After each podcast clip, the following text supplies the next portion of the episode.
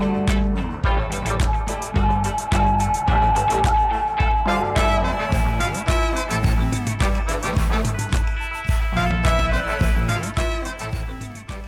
everybody. My name is Eric Mercier. I am co owner of Juice Imports, and today I'm going to walk you through the June edition of our Natural Wine Club.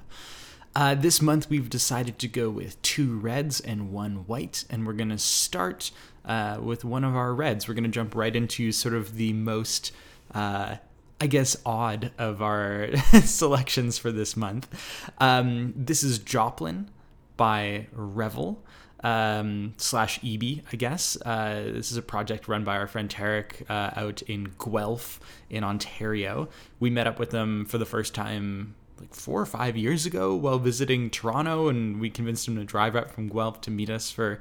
Uh, you know, a couple pints of cider and, uh, and and hanging out and chatting, and uh, we've been working with them ever since. And this is the first time that we've actually brought their wines into the province instead of just their ciders. They do a lot of really cool wine cider hybrids where they're fermenting um, or macerating grape skins in cider, for instance, or blending in finished wine into cider to add more complexity, um, add more depth, add more intensity of flavor, all these sort of things. So um, this is cool to see, you know, 100% grape wine coming from Revel. Um, and their side project, which is which is EB, which is sort of their wine brand, but they kind of go by both names nonetheless. Um, so this one's really interesting. Uh, firstly, it's, it's, grown in Ontario, which is um, a challenging wine region to grow grapes in for a lot of different reasons. The major one being uh, humidity makes it really hard to farm organically, which is why this wine is not farmed organically. They're using sustainable practices, um, so not using things like glyphosate, uh, which are incredibly harmful to the environment. Um, yet using, you know, leaving themselves the option to use uh, non-organic, um, you know, basically protection against uh, rot and mildew and all those sort of nasty things that happen in really humid environments. Uh, the other thing that's really challenging is obviously uh, the temperature. It gets really cold during the winter, so a lot of the vines end up dying. I remember a handful of years ago. Um, it got so cold during the winter that essentially, uh, I can't remember what the percentage was, but a really high percentage of Cabernet Sauvignon, which does not like to grow in Ontario at all, and there's no reason for it to be planted there, in my personal opinion, which is, again, only so valid. Uh, but most of it died. Uh, basically, the trunks split because there's they're just not used to putting all their water into the roots um, the way that more cold hardy varieties can. They don't have the flexibility of trunk wood that some varieties have. And so what ultimately ends up happening is that that liquid in the trunk ends up freezing and splitting the actual trunks of the vines, essentially killing them. Um, so it's you know it's hard for that reason as well. So that leads us to uh, maybe the most interesting discussion of the day, which is hybrid grape varieties. So we have a handful of different styles of grape variety available to us. Most of the grapes that you are familiar with are what are called Vitis vinifera grape varieties. It's the European, um, you know, species of grapes. Um, it's Cabernet Sauvignon, Syrah, Chardonnay, basically anything you can name as far as grape varieties go. Um, they you know have been selected over the course of in some cases thousands of years for certain flavor characteristics disease resistance high yields in some cases. Um, you're basically choosing them for, for certain characteristics that you really like. Then we have what we call grape crossings, which is when we're intentionally breeding two different Vitis vinifera grape varieties together. Um, you know, you see this with something like Pinotage being a really famous example, where uh, you took Pinot Noir and Cinsault and crossed them uh, artificially in a lab. You ended up liking the results of that crossing and then ended up planting it. Um, you know, especially in South Africa for Pinotage, but there's plenty of other really great crossings as well. Um, the problem with crossings is that they're fairly unpredictable compared to most other species. Uh, it's really hard to uh, grape grapes are essentially really genetically unstable. So even if you were to take the seeds from, you know, Pinot Noir, for example, and plant them in the ground, what sprouts up from those seeds is not going to be Pinot Noir.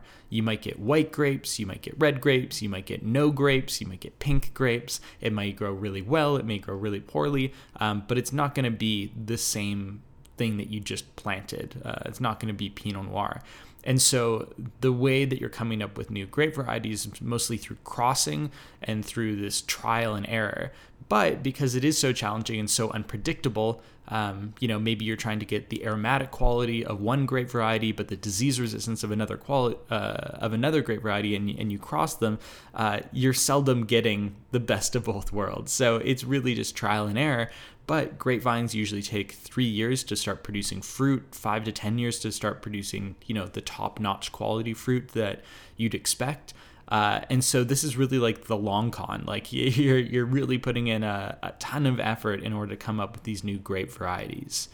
Uh, the last version, which is the hybrids that we're talking about right now, are uh, essentially crossings of um, grape varieties from two different species. So we have Vitis vinifera and then a handful of others, mostly being the European, or sorry, the uh, North American grape varieties.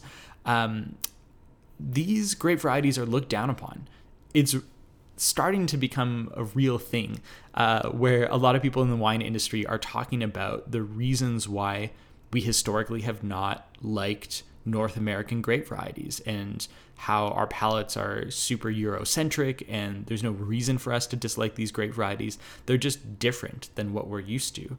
And so, you know, th- there's a handful that have developed a little bit of fame, but not really. And so, the question becomes, you know, if these grape varieties, you know, like wh- why would we use a hybrid? I guess is the first question. And the reason for that is that these North American grape varieties are uh, way hardier in a lot of cases than uh, the European grape varieties.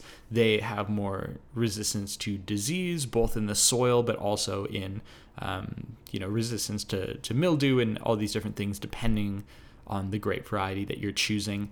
Um, they're also often very winter hardy. Uh, some of these these hybrids can survive down to minus 40 degrees Celsius, which is astonishingly cold for grape varieties. Uh, there's a reason why we don't have any planted in Alberta at the moment, at least not for commercial wine production, uh, and it's because they just can't survive in most cases. But some of these these uh, North American grape varieties, and in particular the hybrids, uh, can survive really really low temperatures.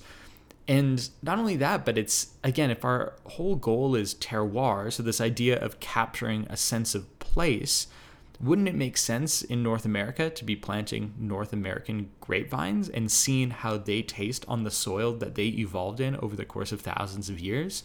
That's really exciting to me. And not only that, but we've talked about it before on this on this podcast, but this idea that um, we really sort of have decided to go with this Eurocentric palette, where flavors that exist in European food and, and history are the ones that are the most prized, versus anything that's beyond that is considered faulty or weird or funky, when really this this shouldn't be the case. It's not being particularly inclusive, especially if uh, a lot of people out there would find these flavors really enjoyable. And so for us, you know, I was definitely on the bandwagon of like, oh no, like I've been told that hybrids are really bad. I had a bad version one time and then immediately thought like, oh, these are all bad. These can't be good. I hate hybrids. And that was really close minded of me. Uh, in particular, I've said on numerous occasions that the grape variety that you're about to taste, uh, Marechal Foch, was my least favorite grape variety on planet Earth, and we should rip every single last vine up. Um, again, incredibly close minded of me. I had only had maybe two examples of it, and yet, okay, maybe a little bit more than that. But still, I hardly had any examples, and I was already writing it off as being bad, which is exactly what I want people not to do with a lot of the wines that we import, where it's like they've had one bad natural wine or one that didn't suit their palate, and they're like, cool, I'm never having natural wine. They're all terrible. And so I definitely don't want to again be a be a hypocrite in that sense. So I wanted to open my eyes to these hybrid grape varieties, and now we're importing three different producers using hybrid grape varieties.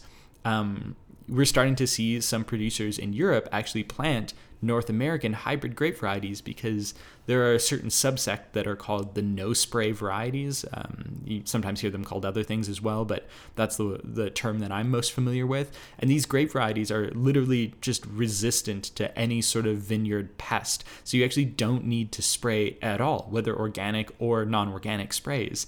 And so a lot of the natural producers that we work with, this is really interesting to them because it's the least amount of manipulation uh, from humans. You, you're just putting the grapes, you know, you're putting the vines in the ground, and then you do not need to take care of them. Um, other than you know maybe a little bit of pruning maintenance here and there a little bit of soil work um, but ultimately you're not adding things like sulfur and copper to the soil um, through these sprays so yeah they're, they're, very interesting so in this case again digressing and then digressing on the digressing. Uh, this is made from Marechal Foch uh, a hybrid grape variety um, most planted in, in Canada. Uh, you don't really see it anywhere else although there are plantings in, in the northern states um, and apparently some elsewhere in the world. Um, but this grape variety tends to be quite intense in flavor with a very woodsy quality, um, sometimes a little bit her- herbal, sometimes kind of tobacco-y, uh, at least in my experience, sometimes having almost that coffee note that uh, Pinotage is sort of infamous for. And um, it, I had only ever had it in like this really big, bold, um, sort of rich oaky style, and I, I don't think it necessarily suits that grape that well. For me, maybe a comparison would be Cabernet Franc, where you're trying to highlight some of the herbal um, characteristics of the grape variety. So to see Revels slash EB's, uh, you know, rendition of this, that's you know, like 10% alcohol, first of all, versus the other versions that I've had have been like 13.5 to 14% alcohol. Um, so it's got sort of this lighter footprint to it. It's got definitely higher acidity, no new oak. Um, and, you know, EB definitely has like a wild winemaking style where they definitely sort of push the boundaries of, of um, things like volatile acidity, uh, that, that sort of um, spicy, lifted note um, that you get from from volatile acidity. They definitely push the boundaries of, of how much of that is tolerable in a wine. Uh, and, you know, again, sometimes it works, sometimes it doesn't. And I think in this wine, it's really, really cool. It sort of lifts up all these bassy, um, sort of beetroot notes, uh, again, sort of like earthy, some sort of like mushroomy characteristics, um, and then tons of fruit, like lots of like pomegranate, like really ripe raspberry.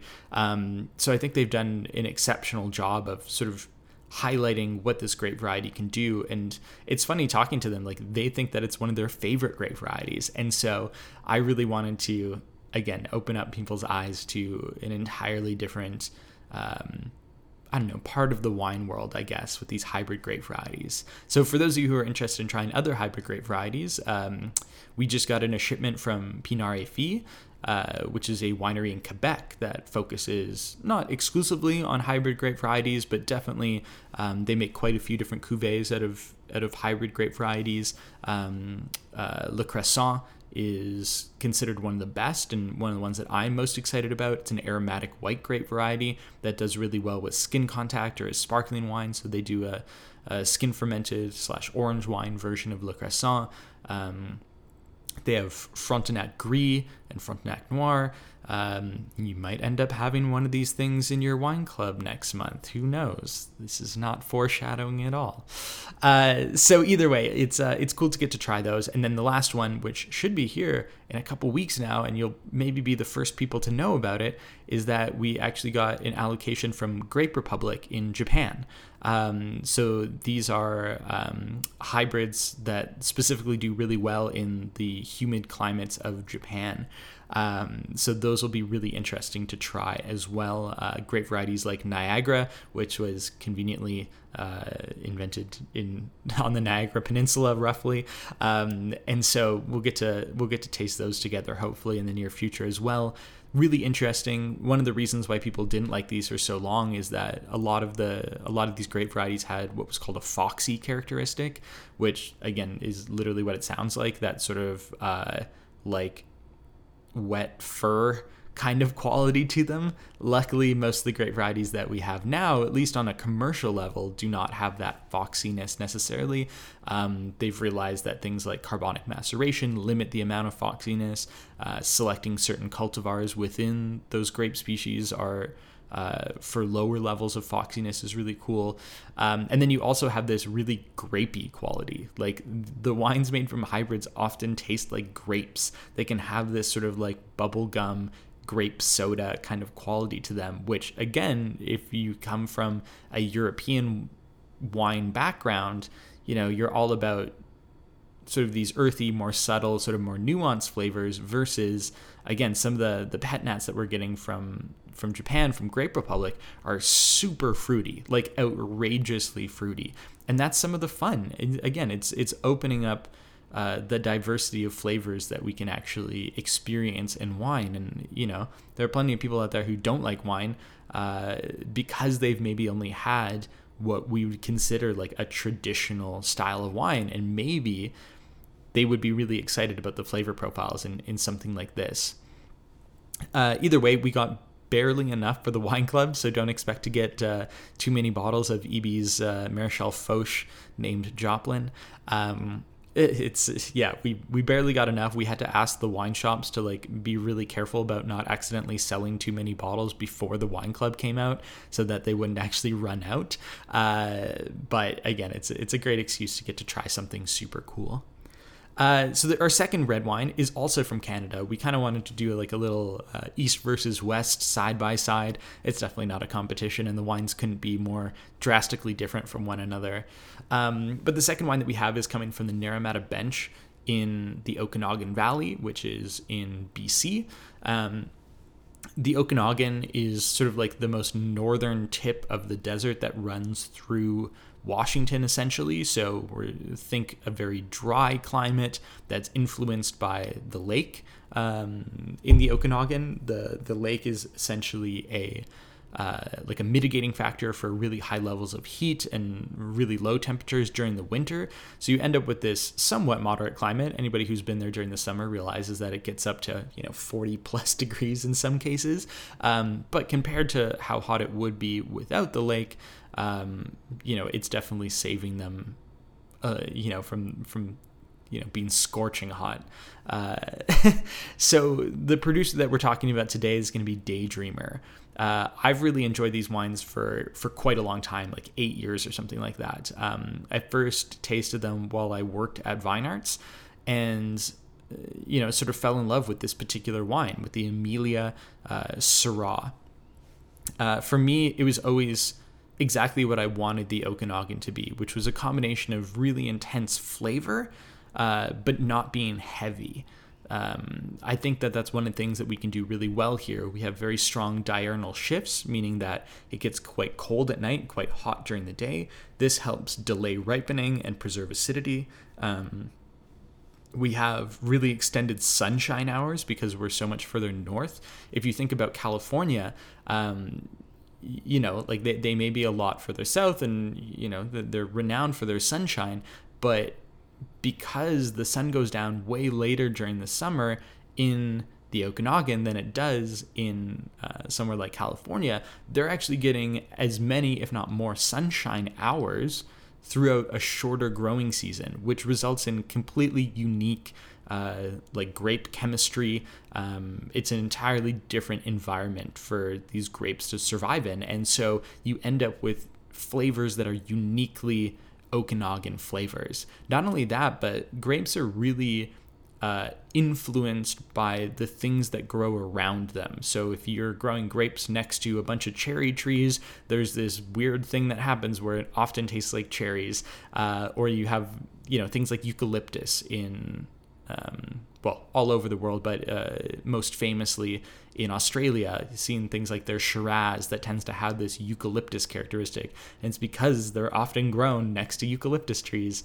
Uh, you see the same thing happening in, in South America, in particular in Chile, with uh, a particular plant that's related to uh, like bay bay plants. Uh, so you end up with this sort of bay leafy spicy, sort of smoky quality in a lot of those wines. Um, and so you can be influenced by that. And for me, I find from the Okanagan uh, a lot of things like sage.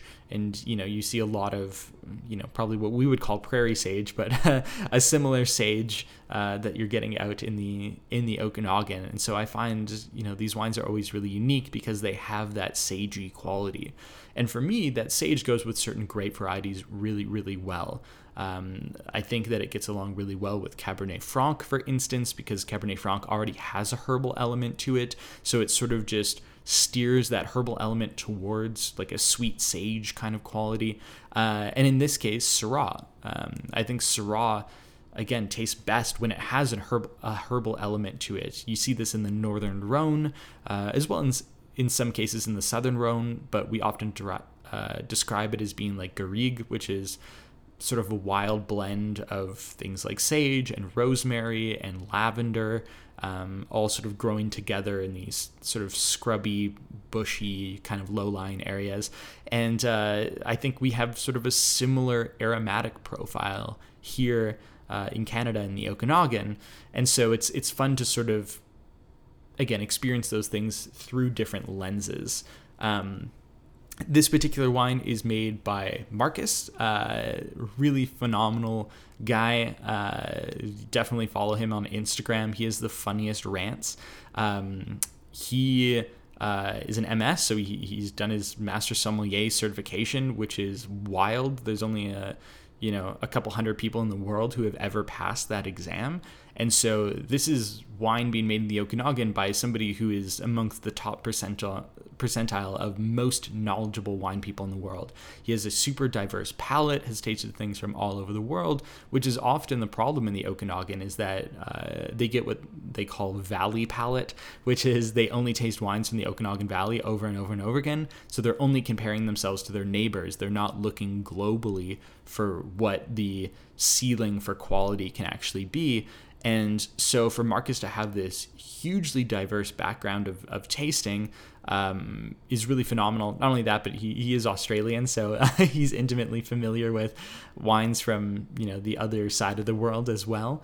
And uh, you know, I, I think that that's one of the things that makes his wine so phenomenal. Is he really has this centered ideology of what wines are supposed to you know supposed to taste like from a classical perspective um, that's the one of the things that i like most about his wines is that they really are not weird they're not strange wines these are just really archetype perfectly created yet completely unique renditions of these archetypes. Um, so that again is is something that I really look forward to drinking all the time. Since we've gotten this wine in, uh, it used to be imported by another importer, but we're we were fortunate enough to have them reach out and, and ask whether we'd be willing to sort of take over the reins and maybe do a, um, a better job of telling their story as far as organic farming um, and minimal intervention in the winery. So we're really stoked to, to be able to work with them. But I've drank so many bottles of this wine over the years. uh, not only that, but one of our really good friends, Kurt, uh, used to be the sommelier at Teatro uh, for a period of time.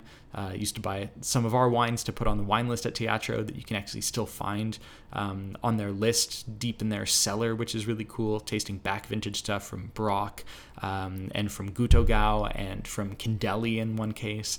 Um, so he put those wines on those lists back in the day, and he is pursuing his uh, his MS, his Master Sommelier certification. And so he decided that the best way of doing that was via mentorship from Marcus. And so he moved out to the Okanagan and works on the vineyard now. Uh, it's basically just the two of them and their three really adorable uh, baby doll sheep, um, as well as Rachel, Marcus's wife, who's uh, who is again probably uh, ultimately more important than than anybody else because uh, she definitely is the reason why these wines actually make it to us to a greater lesser degree. So definitely shout out to uh, to Rachel. Um, but uh, yeah, Kurt basically, you know, uh, between Marcus and Kurt, like they're farming that little vineyard completely by hand. It's super steep. Um, it's right above the actual uh, Naramata village. So if you're ever in the Okanagan, it's definitely worth, you know, either driving up from Penticton. Um, you know, I always recommend that people stay in Penticton and not in Kelowna. There's way it's way easier to get around from Penticton and uh, there's way more cool wineries near Penticton. Um, or, you know, if you want like a, a super quaint getaway, you can actually stay in Naramata. Uh, it's a it's a super tiny little sleepy town. There's a good pizza spot there, um, but ultimately you'll be pretty secluded and it's it's nice and quiet compared to, you know, the rest of the the rest of the uh, the towns around the lake, I guess. Um, and so it's definitely definitely worth visiting. Uh, they do have a little tasting room as well, so so go visit them. But uh, their actual vineyard is planted on basically exposed granite. Uh, when you go there, it is like it's it's on a rock. Uh, it's really steep as well, especially in some places. Uh, the top of the vineyard itself is is very steep, and so they're farming everything by hand. Um, it's a lot of physical labor for them to farm this beautiful little vineyard. Um, but ultimately, it, it, results in spectacular, spectacular wines. Um, other wines from them that are worth seeking out, definitely their Riesling. Their Riesling is is um, super electric, really sort of green fruit, um, very aromatic, very piercing. Uh, it's a style that I really like. Not a ton of residual sugar on it either. Um, so it's not one of those super sweet Rieslings, but it definitely has just enough to sort of balance it. Um, that's like definitely a, a standout for me. Um, their cuvee called Rachel's Viognier is again absolutely absolutely bonkers. It's it's so so good. Um, again, really aromatic, but in a totally different way than the Riesling is. It's very plush, very soft, very stone fruit, very jasmine. Um, definitely richer, a little bit of oak influence here a little higher alcohol, more viscosity. And so, you know, I'd say if you're seeking out any wines, uh, those two are definitely worth looking from looking for from Daydreamer as well. Um, this actual wine also features a small amount of Viognier, so uh, the Amelia that we're that you have in the wine club. It's mostly Syrah with a little bit of Viognier, and it's not always super common to see red and white grapes uh, fermented together, but the interesting thing is that something about uh, white grapes they actually help stabilize the color of red grapes uh, when you're co-fermenting like this. So that's one of the influences. Uh, the other influence is that it adds some really interesting different flavor characteristics. So syrah again often quite spicy um, lots of you know blackberry brambly berry characteristics a peppery element. And then viognier adds in this really sort of compelling like nectarine or peach pit quality to it um, this softness this suppleness. So this is sort of the ultimate combination of, of those two things the really uh, sort of rustic qualities of syrah with the richer suppler qualities of viognier. Uh, definitely a really really spectacular again combination uh, the last wine that we have in this club is one that I should have included in the club forever ago. I was looking back through my notes, and again, we've been doing this for I think over three years now. Um, and I was completely astonished that I have never used Meinklang's Gruner Veltliner. Klang, one of our favorite wineries, uh, located just south of Vienna in the area called Burgenland uh, on the New Neusiedler Sea, which is this sort of uh, shallow lake that they have in the region. Um, Klang is is legendary for being a biodynamic producer. They do a lot of biodynamic training for other uh, wineries in the region. So if you're a winemaker who wants to learn how to grow your grapes biodynamically, you'd often do like stages or, or something along those lines at Meinklang. Um, they have tons of resources when it comes to biodynamics. They have a lot of area, you know, 90% of their actual land is, is not dedicated to growing grapes, but things like uh, wildland, things like growing grains, things like um, uh, they have, there's a reason there's a cow on the label uh, because they have lots and lots of cows um, that help, again, provide them with organic manure. Um, and just help create a more balanced ecosystem. The idea behind biodynamics is that you're creating, um, again, essentially a self sustaining ecosystem, an ecosystem uh, like the forest or the prairies that doesn't need our help uh, in order to be healthy. You don't have to correct things in the forest. The, the forest is just happy to sort of grow on its own uh, to a greater or lesser degree, and that's essentially what they're doing. And animals are a huge part of that. Again, in all those ecos- ecosystems, um, there's this balance between plant life, animal life, uh, you know, the microbes in the actual soil, and so they're trying to create vineyards that are in balance the same way that you know the wilderness is in balance. Uh, and the Gruner Veltliner in particular is one of the most universally appealing wines in the entire portfolio. Uh, I always call this, uh, you know, the in-law wine. Uh, that idea that you know, if you want to drink something that you're still going to enjoy, but you're going over to the in-laws for dinner, uh, this is a really great option because you know whether they're used to drinking, you know, Pinot Grigio or or Kim Crawford Sauvignon Blanc, they will find this uh, equally delicious, not weird. They're not going to be like, oh, this is this is too strange. These are flavors I'm unfamiliar with. But at the same time, if you're a wine geek and you have this wine, you can find all that complexity, all that balance, all that nuance, all that sense of place, that terroir that we really enjoy in wine. Um, but again, wrapped up in this this friendly package. Uh, it's easy to understand. It's not particularly cerebral wine. Uh, it's it's again appealing. Um, so Gruner Veltliner, the grape variety that this is made from, um, is indigenous to Austria, and it's maybe the signature grape variety of Austria, especially from a white perspective. Um, you could argue that Blaufränkisch or Zweigelt on the red side um, are, again, equivalently famous, but from a production perspective, Gruner Veltliner um, definitely leads the way, especially internationally. Um, Gruner Veltliner for me has always been one of my favorite grape varieties. It ten- tends to have sort of a green herbal element to it, often uh, for me reminiscent of. Um, again, things like sage, uh, things like um, green tea, you know, sort of those more green, sort of herbal elements. Gruner actually means green. Uh, and that, again, in theory, doesn't refer to the wine itself, it refers to the fact that the vines are actually just very vigorous, so they grow a lot of green shoots, green leaves, etc., etc. Um, but again, it just ironically translates to the actual flavor of the wine, almost like green peppercorns in some cases.